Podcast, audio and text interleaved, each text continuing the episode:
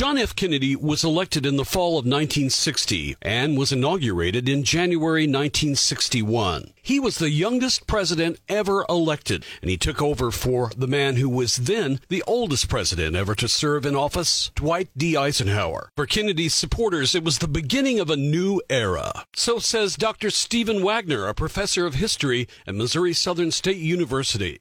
He even said in his inaugural address in January 1960, he used the phrase, the torch has been passed. And that, I think that there was very much a reference to the fact that here's this young man, the generation that had fought World War II, taking over from the previous generation, the, the men who had led the United States in that war. So I think there was a, really a conscious belief that, that a new era was beginning in 1960. Tomorrow, we'll talk about the first major crisis in JFK's administration the Bay of Pigs invasion. Steve Smith, News Talk KZRG.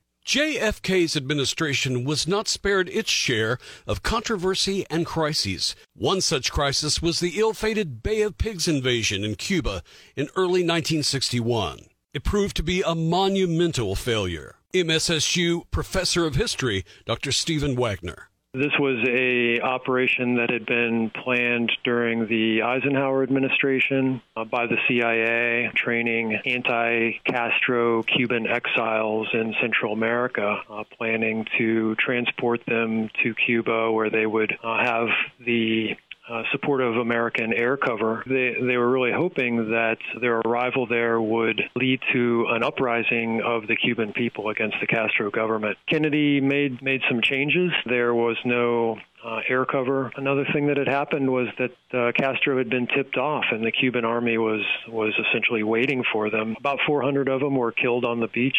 Another 1,200 of them were taken prisoner, and most importantly, there was no general uprising of the Cuban people. Yeah, so just an, an absolute fiasco. That's the word that usually is used to describe it. But an even bigger crisis was to come. More on that tomorrow. Steve Smith, News Talk KZRG. In the fall of 1962, the U.S. discovered Russian nuclear installations in Cuba. JFK demanded they be removed. For 13 days, the crisis brought the U.S. and the Soviet Union to the brink of nuclear war. Finally, the Soviet Union backed down. Dr. Stephen Wagner tells us more. It worked out okay, and it's even possible to tell the story of the Cuban Missile Crisis uh, and have Kennedy be the hero. Those Russian missile bearing ships did, in fact, turn back, but um, it was far more dangerous, I think, than we sometimes remember. This was a situation that could easily have escalated into a nuclear exchange. The Soviet officers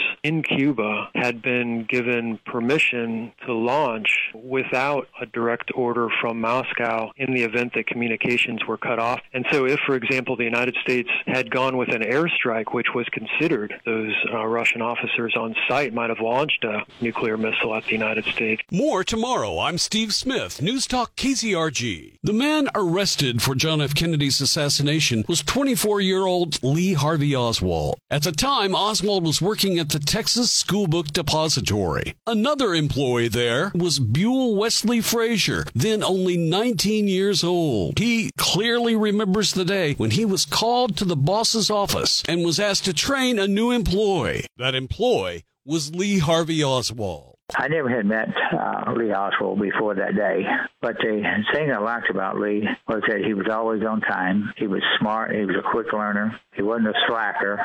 He um, did anything you asked him to do. And we worked together, and then on the weekends, he would ride home with me on Friday afternoon. Tomorrow, we'll hear more from Buell Wesley Frazier, the man who ultimately drove Oswald to work on the day John F. Kennedy was assassinated. Steve Smith, News Talk KZRG. Buell Wesley Frazier was only 19 years old in 1963 when he met Lee Harvey Oswald on the job at the Texas School Book Depository in Dallas. About a month later, Oswald was accused of killing President John F. Kennedy.